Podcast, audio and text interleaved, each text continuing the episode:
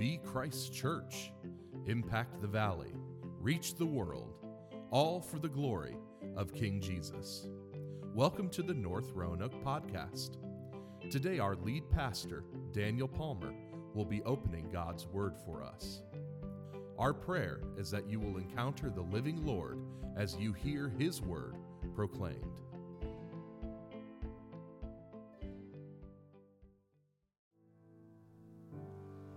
You believe that, church? We're going to sing that forever? That Christ is our hope and life and death. For all eternity, we will praise our crucified and risen Savior. And this morning, I want to ask you do you know Him? Do you know Him? At North Roanoke, if you're new, uh, I want you to know that we, we just work our way through books of the Bible. God wrote a book, it's got 66 subdivisions. And each of those books has a, a sub theme that contributes to this great theme of our great Redeemer, this one who was promised all the way back in Genesis chapter 3. The very first story in the Bible concludes with the promise that God's Son is going to come and he's going to he's going to fix what we messed up if we'll trust Him. And the question that I have for us this morning is, is Do you know Him? Have you trusted Him? Do you really know Him? Have you really trusted Him? In Acts chapter 8, verses 9 through 25, we're going to encounter a character named Simon as the gospel of salvation in Jesus' name goes to the people of Samaria. Would you hear with me the word of God, beginning in Acts chapter 8, verse 9? But there was a man named Simon who had previously practiced magic in the city and amazed the people of Samaria, saying that he himself was somebody great. They all paid attention to him, from the least to the greatest, saying, This man is the power of God that is called great. And they paid attention to him because for a long time he had amazed them with his magic. But when they believed Philip as he preached the good news about the kingdom of God and the name of Jesus Christ, they were baptized, both men and women. Even Simon himself believed. And after being baptized, he continued with Philip, and seeing signs and great miracles performed, he was amazed. Now, when the apostles at Jerusalem heard that Samaria had received the word of God, they sent to them Peter and John, who came down and prayed for them that they might receive the Holy Spirit. For he had not yet fallen on any of them, but they had only been baptized in the name of the Lord Jesus. Then they laid their hands on them and they received the Holy Spirit. Now, when Simon saw that the Spirit was given through the laying on of the hands, he offered them money, saying, Give me this power also, so that anyone on whom I lay my hands may receive the Holy Spirit. But Peter said to him, May your silver perish with you, because you thought you could obtain the gift of God with money. You have neither part nor lot in this matter, for your heart is not right before God. Repent, therefore, of this wickedness of yours, and pray to the Lord that, if possible, the intent of your heart may be forgiven you. For I see that you are in the gall of bitterness and in the bond of iniquity. And Simon answered, Pray for me to the Lord that nothing of what you have said may come upon me. Now, when they had testified and spoken the word of the Lord, they returned to Jerusalem, preaching the gospel to many villages of the Samaritans. Would you pray with me? King Jesus, rule and reign in this place today. Spirit of God, meet us in the preaching of your word. And Lord, this, uh, this text presents for us some heavy realities. And God, I, I pray that you would bind the evil one in this hour. God, that you would allow the men and women gathered in this room to lean into this text purposefully intentionally, God, to be edified, to be built up, to be sanctified, and God, for some, maybe in the hearing of the gospel today, to be saved, to be delivered from false faith into saving faith in Jesus Christ. I prayed in Jesus' name. Amen. I'm going to show you two things in this text today. The first thing I want you to see is it's pretty simple, but really important. Here it is. Those who have saving faith in Jesus are satisfied by Jesus.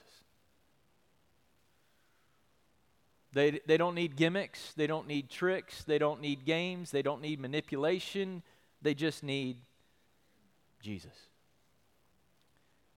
In verse 9, we are presented with a, a contrast from what has gone before. Philip proclaims the gospel in the, the text that we've just read last week. And, and God is working through him to subdue the forces of darkness. Uh, demons are being cast out, people are being delivered from strongholds and oppression. But there's this man named Simon, a, a magician who is a trafficker in the forces of darkness. In, direct contradiction to God's word, including the Pentateuch, the first five books that were written by Moses, the books of the law these books that even the Samaritans supposedly followed, magic is thoroughly condemned. And yet the Samaritans are being captivated by it, they're being amazed by it. In Luke, magic is presented as what Garrett calls satanic power actualized. You say, what's, what's the big deal about magic? What's, what's wrong with magic? Magic makes life about us rather than about God. It wants to manipulate and subdue supernatural powers to bend their will to me rather than to bend my will to the power that is over all powers, which is God's power. Makes life about me, my wants, my desires, my pleasures, my entertainment. Magic is idolatrous to the core, often leading to the idolatry of self. What does Simon say in verse 9? He says that he was somebody great until, until Philip comes and proclaims the gospel in Samaria, they all paid attention to who? Simon. From the least to the greatest, the, the high class and the low class, the social elites, the government bureaucrats, and the people who got their hands dirty Monday through Friday, they, they all paid attention to Simon. And they said, This man is the power of God that is called great. They didn't call him God, but they called him the, the highest representation of God's power on earth. But man, they were surely mistaken because there is a king who has come whose power is greater and higher than all other powers on earth. Until they heard of Jesus, these Samaritans were deluded. They were thinking Satan's power in Simon to be the best of God's power on earth. They couldn't have been further away from the truth. But in verse 12, when they hear Philip preach the gospel, what does it say? It says they believed him. In other words, they believed his message. Though they had been amazed by Simon in verse 11 for a long time, it took one gospel sermon from Philip to change everything. They hear the gospel, they believe, they stop seeking to be amazed by self serving uses of the supernatural. And instead, they settle down in a steady delight that flows from God's amazing grace from the one who alone can supernaturally transform the human heart and unite us with Jesus in an unbreakable saving relationship. Church, saving faith ends our fascination with self serving and sensational manifestations of power and it brings to us a selfless adoration of the person of Jesus Christ made known in the message of the gospel. In a moment, these Samaritans who were deluded by magic are delivered from the domain of darkness and transferred into the kingdom of the beloved son Colossians 1:13 Notice that Philip is preaching the exact same message that the apostles had preached. Salvation in whose name? In Jesus name. Verse 12, he proclaimed the good news about the kingdom of God and the name of Jesus Christ. To preach Jesus we have to proclaim the existence of God's kingdom and the truth that only Jesus has the authority to put us in that kingdom. There's no other name given under heaven by which we can be saved. It's Jesus or bust. It's not the power of Jesus plus the powers of magic, and then we'll work it all out on our own. You surrender and submit to the name of Jesus, or you do not belong to the kingdom of God. It's Jesus. End of sentence. It's just Jesus. It's faith in the king from Israel who was promised all the way back in Genesis 3, whose righteous rule and reign will never end. To trust in Jesus, we have to leave behind me centered magical thinking for unwavering, enduring, persevering faith in the Messiah, even in the face of trial, even when you're running out of your home city for safety because a rival power is coming and beating down the door. Suddenly, for these Samaritans, Simon lost his appeal. No longer do they pay attention to Simon, verses 10 and 11, but instead, go back to verse 6, they're paying attention to Philip. Believing the gospel means that there will be a shift in what you pay attention to. If you've trusted in Christ, your attention will be changed from what it was before. You can't say, well, I'm paying attention to the forces of darkness and manipulating powers and trying to get my way through manipulation, and now I believe in Jesus, but I'm going to keep living the same way. No, it shifts your attention. Believing the gospel requires a separation from those forces of darkness. Christianity is not blending light and dark, it's not yin and yang. It is leaving the dark behind. We don't add Jesus to what was already working for us. We go all in with Jesus and abandon everything else for the dung heap that it is. As Paul says, for the surpassing riches of knowing Christ and his resurrection. We go all in with Jesus, with His way, His will, His mission, His agenda for His glory, no matter what it costs. Even if it's harder than monkeying around with our superstitions and our horoscopes. Who needs a horoscope when you're guided by the Holy Spirit of God?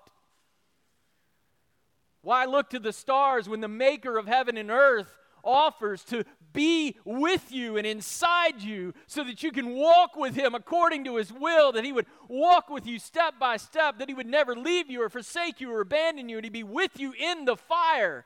He didn't promise to put the fire out right away, he said he'll be there with you in it. So these Samaritans who had been deluded by the demonic are now delivered through faith in Jesus. Lots of people, men and women, verse 12, which he's just saying, everybody, they're baptized. By the way, we're Baptists here at North Roanoke Baptist Church. We're Baptists not because we like the name Baptist, not because we think it's a popular term. We are Baptists because the Bible tells us to be Baptists. You say, well, what's the, what's the distinguishing factor of, of a Baptist? What does it mean to be a Baptist? It means we believe the Bible.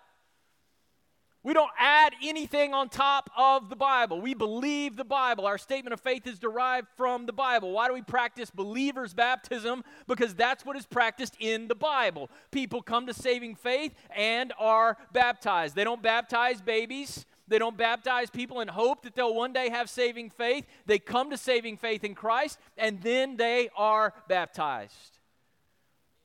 It's what the Bible says. It symbolizes, baptism symbolizes our death to self. It symbolizes our death to fascination with supernatural sensationalism. It symbolizes our death to everything that is contrary and a rival power to Christ and then our resurrection in Christ to a whole new way of living. It symbolizes our entry into a kingdom not of this world, but breaking into this world. How? Through the proclamation of the gospel of King Jesus. And in verse 13, we get a pleasant surprise, don't we? At least it seems to be a pleasant surprise. Even Simon believed. It doesn't even just say even Simon believed, it says even Simon himself believed. We didn't need the himself in there to know that Simon believed. So why why is Luke telling even Simon himself like Simon believed. The magician that everybody was following believed the gospel. Or so it seemed. And, church, here's my concern. I think pews and pew like chairs all across the United States of America are filled with some people who are more like Simon than they are like the Samaritans who bowed their knee to King Jesus. The faith that Simon has is not saving faith. Simon's belief proves to us that not all belief is created equal, that there is a believing that is actually deceiving. And for the remainder of this sermon, I want to ask you to do what Paul asks us all to do to examine yourselves to see that you're in the faith. If you know that you know that you know Jesus, this is not a threat to you, it's affirmation. But God forbid that we would have this opportunity to get a, an inside look of false faith and walk out of these doors unconverted, unregenerated, not saved. So we're going to take a look at a picture of somebody who has false faith in verses 13 through 24. And what we're going to see is, is that those who strive to manipulate powers for pride and personal advantage don't have saving faith in Jesus. If your default setting is to rem- remain in the realm of the magical and just trying to move powers around on your poker table to make everything come out okay for you, you if you're if you're just cropping some Bible verses for your life to make you feel good about what you're already doing rather than humbling yourself to Jesus and his agenda, that's a warning sign. Although Simon believed, we've got to remember what James says. You believe that God is one, you do well. Even the demons believe and shudder. Church, there is such a thing as belief that falls short of saving faith in Jesus, a belief that Paul calls self deception. In the second half of verse 13, we find two early warnings that things may not be right with Simon. First, Simon continued with Philip. This word continued with is the same word we've seen in Acts several times, which describes the devotion and the endurance of the church in ministry and prayer. And while it is good to follow other believers as they follow Jesus, our ultimate target isn't Pastor Daniel, Pastor Ethan, Pastor Hobe, kids minister Lynn, or anyone else. Our ultimate target is to follow Jesus himself. And Simon is just hanging out with Philip, and he's amazed by Philip because God is working miracles through Philip. He's more interested in Philip's magical powers, as he thinks that they are, rather than in the Messiah. He sees these signs and wonders, and he sees a superior work, a superior power at work in Philip. And, and Simon is excited more about Philip than about the Messiah, and more about the power than the person of Jesus Christ. He just wants to get the power to see what he can do with it to prop himself up. But he has little interest in knowing and belonging to Jesus. Soon, we're going to find confirmation that Simon has false faith, false faith. But first, in verses 14 through 17, we see that news is carried back to the apostles in Jerusalem. Remember, the church had scattered. That's how the gospel got to Samaria. That's how Philip got, got, got down to Samaria. The church scattered because of persecution. And we learn now that the news of the reception of the gospel in Samaria is going back to the apostles, that they see that Samaria, verse 14, do you see it? They had received the word of God. This word had received is interesting. It signifies a completed action with enduring results. In the Greek, it's in the perfect tense. In other words, anybody in here married? A few of y'all? When you get married, do you have to do you have to go get married again the day after you get married to be married? No, you don't, right? It's a completed action with enduring results. That's the tense of this verb form. They had received the word and, and they didn't have to wake up tomorrow and see if they might receive it again. They, it had just come into their lives. And the word here is it's the word of the gospel of the kingdom and of, of his king. It had become the very essence of their lives. We shouldn't be surprised by that, right? Paul says in Romans 1:16 that the gospel is the power of God unto salvation. The apostles hear that the new covenant in the blood of Jesus has jumped over ethnic lines. No longer is it just for Jews, but Samaritans are believing as well. So they send Peter and John down to check it out. Now, as we read this text, we've got to remember that Acts as an historical account. It is not normal for the awareness of the presence of the Holy Spirit to be delayed in the life of a, a believer. To believe on Christ is to get the Spirit of Christ. Why? Because the Spirit regenerates the heart. Titus 3 5. It is the Spirit that makes us a new creation. So, in this case, the awareness of the presence of the Spirit in the life of these new believers has been delayed. Why in the world has it been delayed? Because the gospel has gone to a new people group, and the, the apostles are going to verify the work that is taking place in their heart as a genuine gospel work. In other words, they're going to come and verify that the gospel they believed is the same gospel that they preached. And they're going to verify that the gospel isn't just for ethnic Jews, it's also for Samaritans. And, and these groups who once were bitter enemies are now going to be brothers and sisters and members of the same household of God. Why? Because of their shared faith. Did you know that's true for you and me? Some of y'all like the Cowboys, and I can't stand that. Well, I'll pray for you, brother. Some of y'all like West Virginia and UVA, and I can't stand them either.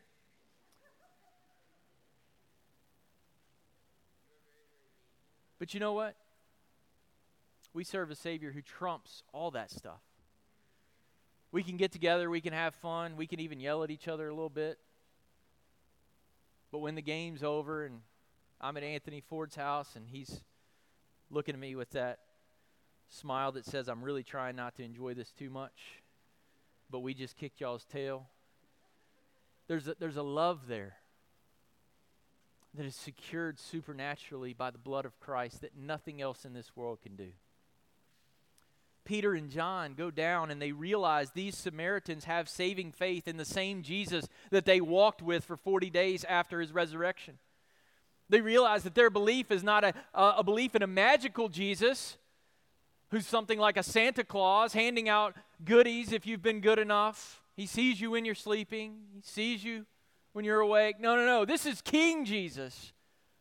This is crucified, risen, reigning, and ruling Jesus. And they realize they've believed in the Jesus that they know, the one that Stephen saw standing at the right hand of the Father. And they're like, they've got faith in that Jesus. And they lay their hands on these new believers so that God, through them, would grant them the blessing of the awareness of the Spirit in their life. And here's what we can learn from this two things. First, the gift of the Holy Spirit only comes to people who believe in the Jesus proclaimed by the apostles. Did y'all know that there's a lot of phony Jesuses that are being preached out there?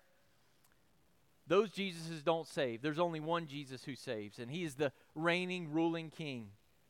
Secondly, we learned that the message of the gospel can be faithfully transmitted by people other than the apostles. Isn't this good news?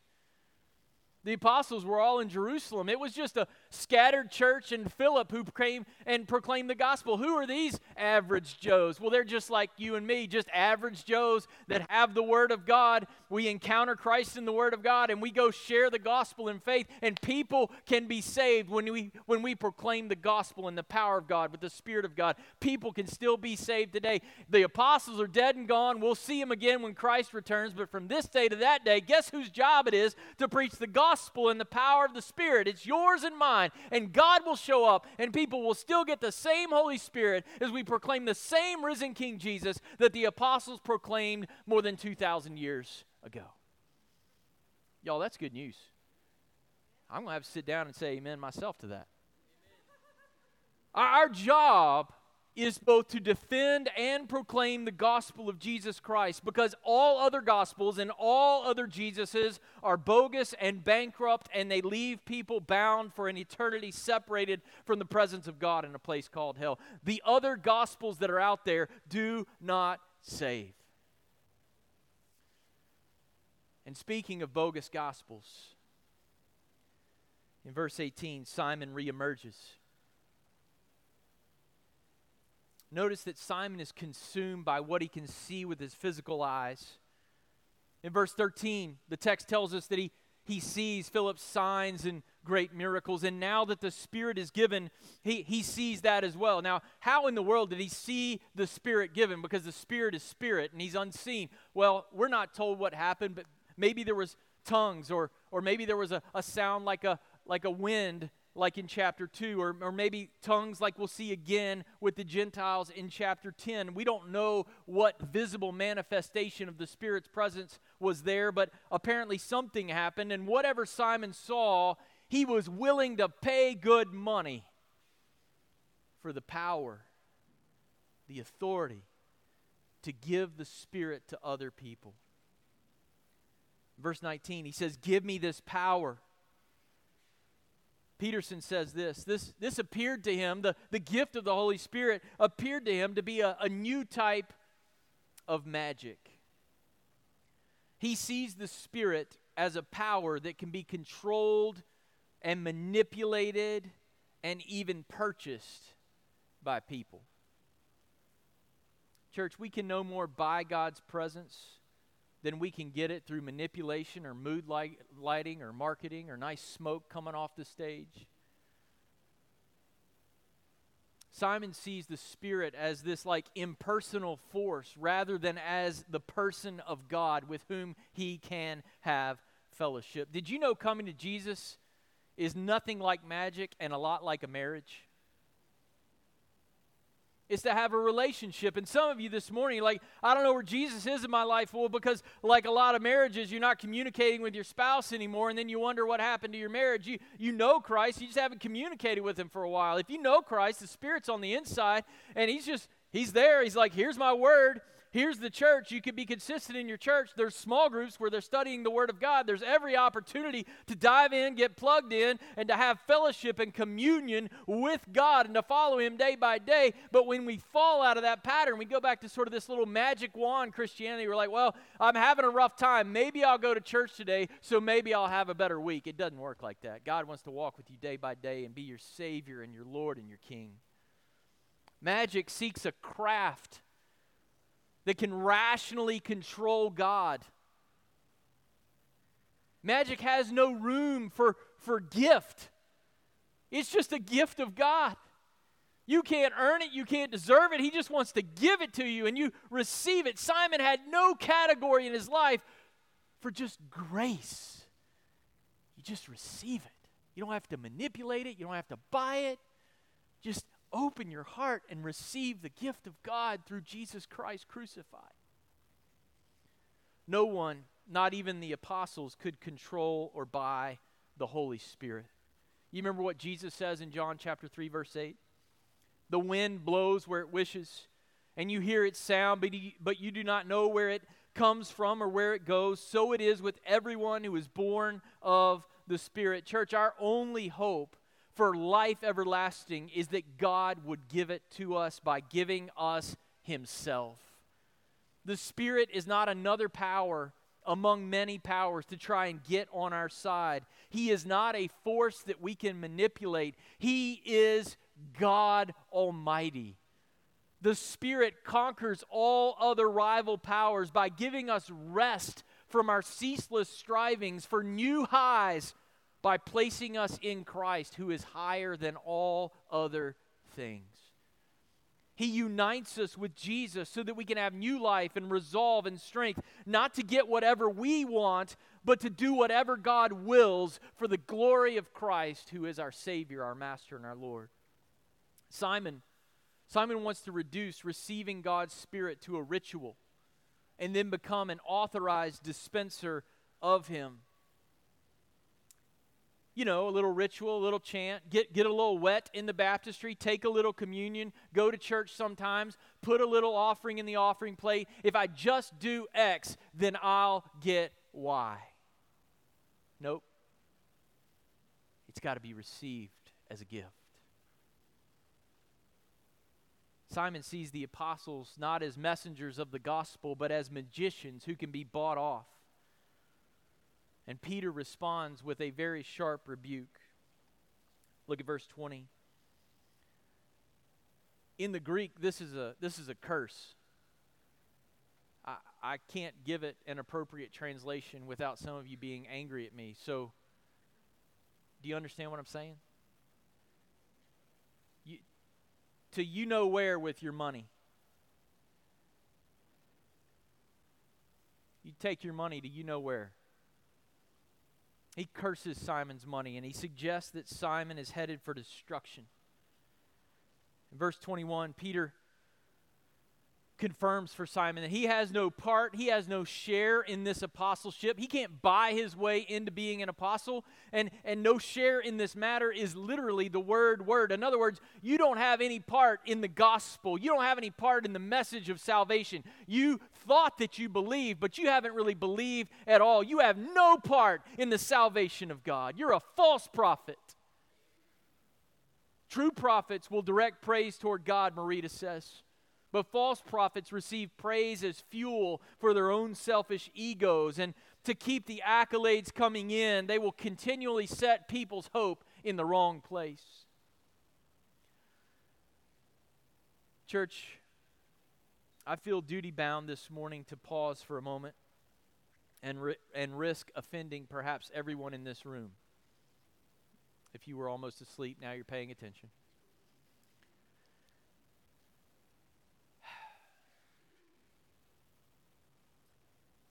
Magic is a diversionary and destructive tool that functions exclusively within the domain of darkness. Magic is a diversionary and destructive tool that functions exclusively within the domain of darkness. There is no such thing as good magic. Magic is repeatedly condemned in Scripture. Deuteronomy, Leviticus, Galatians 5:20.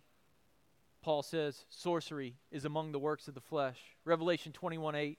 John says sorcerers will have their portion in the lake of fire and sulfur, which is the second death. You say, Pastor, why, why are you saying that so soberly? Because I'm concerned. We live in a world that is enslaved to a magic centered worldview. In Revelation 18:23, John says of Babylon, that, that great evil city of the world, that all nations were deceived. How? By your sorcery. I, we don't even see how much magic is influencing our lives. Magic says if I can be good enough, do enough, sacrifice enough, chant enough, pray enough, do enough good deeds, if I if I can just do enough, then I can bend supernatural forces to my favor and successfully make the world work for me. That's what magic says. That is not Christianity. Christianity says there's a power over all powers and I need him. I need Him to fill me and to touch me and make me married to Christ as my Savior and to unite me to Him alone. How threatening is a magical worldview to souls? It can lead people like Simon to think they're saved and not be saved. It can lead people to think that they can make God do their bidding and then grow disillusioned when life when God doesn't. This sort of thinking leads people to pray when they get in a jam, but it never leads them to pray because Jesus is their jam. This sort of thinking leads people to come to church when it suits their schedule, but never to say, Jesus sets my schedule. This sort of thinking leads people to turn the Christian faith into an endless quest for a magical experience like they're going to Disney World rather than, than to rest in the finished work of Jesus Christ. Well, I went to worship today and it, it wasn't that great. Newsflash, we weren't worshiping you.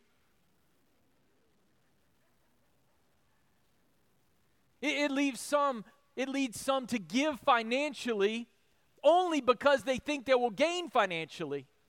By the way, if you're wondering who to listen to and not to listen to on TV, here's the number one criteria. If they say, if you'll give to my ministry, then you're going to get a promotion and your life's going to be great, and that car that you've always wanted is going to come, turn it off and never listen again, which eliminates most of the people on TV.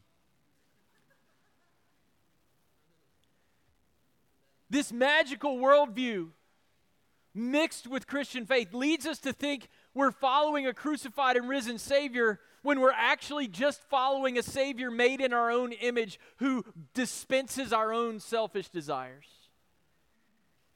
Tragically, this magic laced faith is not saving faith, and it is leading to a day when many will hear Jesus say, Depart from me, I never knew you, you workers of lawlessness.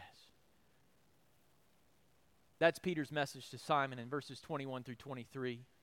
Simon had believed, but he had believed wrongly. He had been baptized, but it had been meaningless because what bapti- baptism symbolizes outwardly had not happened to him inwardly. And as Peter says in verse 21, his heart was not right before God. Instead, in verse 23, he is still what? In the gall of bitterness and in the bond of iniquity. Peter takes him all the way back to Deuteronomy chapter 29, verses, verse 18, where Moses warns Israel about idolatry, about serving false gods while presuming they are, they are safe because they know something about God. And, and that's true of Simon, right? He knows a little bit about God and he thinks he's safe, but he's still lost. Why? Because he's in the gall of bitterness. He's poisoned by bitterness. Are you poisoned by bitterness this morning? What does that even mean? It means in Simon there was still this churning dissatisfaction with life. Never good enough, never satisfied never resting in the Savior, always needing something more, Jesus never being enough. The, the magic that happened was great for a moment, then the letdown just left him bitter because he needed more. And then he would get another hit, but then it would go away. And he was bitter on the inside. Are you bitter today? Are you dissatisfied with life, looking for answers in every place other than in the humble, selfless submission that God requires? That we offer to his son. That underlying bitterness left him in a bondage to iniquity, enslaved to sin and to self and to satanic supernatural forces. And you say, Pastor, that, that sounds really heavy. It is. It is. But I don't want you to miss the good news. Jesus is strong enough to take you out of your sin and to take you out of the cycle of sensationalism that never really satisfies and to deliver you to true saving faith in Jesus. He can do it for us individually and he can do it for churches as well. You know what this means for churches? It means we don't have to come up with new stuff all the time to be relevant. Jesus is always relevant. The Word of God is always relevant. It means we don't have to skip over massive amounts of Scripture to keep the sermon series short, to cater to short attention spans. Why do we have such short attention spans in our society? Because we're deluded by a magical worldview which says, I need the new thing, I need the new thing, I need the new thing, while we're missing out on Christ the King, who is the best thing. Well, I need a new sermon series. I need a new graphic. I need a new thing. I need some smoke. I need some lights. I need this. Have we died to self and to superficiality and to sensationalism, or are we just trying to manipulate powers for our own advantage and our own pleasure? Have we received life in Christ, or are we just making up our own life as we go? Don't, don't miss the hope of verse 22. Peter's not happy with Simon. And yet, in verse 22, what does he say? Repent. If it's possible for you to leave this magic, manipulative, me centered spirit behind and to cry out to God, to change your wicked heart, if it's possible for you to do that, God will still save. He will still heal. He will still bless. And yes, He will give you the Holy Spirit and seal you until the day of redemption in Christ Jesus. There's still hope. What, what a gift that Peter is offering Simon a, another chance to repent. Sadly, in Simon's case, his answer seems quite a bit sarcastic. Recognizing that Peter has access to a greater power and wanting to avoid a, a bad outcome, he, he ignores his own responsibility to personally turn from his sin and to trust in Jesus. And he's like, Well, why don't you say that prayer for me? We, we don't know how Simon's story ultimately ends. But we, we do know how it ends for everyone who will drop everything for the surpassing greatness of knowing and following King Jesus. It won't ever end. He'll never leave you nor forsake you, and He'll be with you forever and always. We don't, we're not here to manipulate Jesus, we're here to magnify Him. We're here to worship and serve and adore Him and share Him. That's the message of the apostles, Peter and John that they brought to Simon and they brought to Samaria. And look at verse 25. They took it with them all the way back to Jerusalem. And the, the gospel kept going forward. Jesus is king, he is over all other rival powers. That is the message that saved 2,000 years ago, and it is the message that saves today. So I want to ask you in closing this question Are you seeking magical highs? Or do you have saving faith in Jesus, the Messiah. Would you pray with me? God in heaven, I pray you do your work this morning.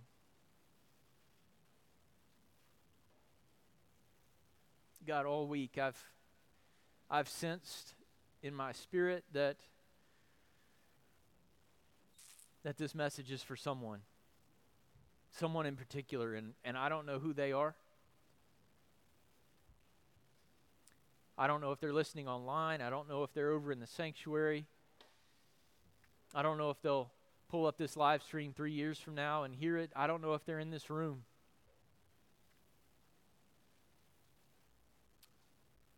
But God, to the even if it's one that you've spoken to, you have a faith like Simon rather than saving faith in Christ. God, I pray today that you would break down any stronghold, that you would get the bitterness of life out of them and deliver them to saving faith in Christ. God, thank you for another opportunity that you're giving to all of us to hear the gospel, another opportunity to repent, to turn away from our sin, and to trust in Jesus. Spirit of God, move in this place. Move for the glory of King Jesus, I ask in his name. Amen. Thank you for listening to the North Roanoke podcast. You can connect with us at northroanoke.org or download our app in your device's app store. Just search for North Roanoke. We hope to meet you soon.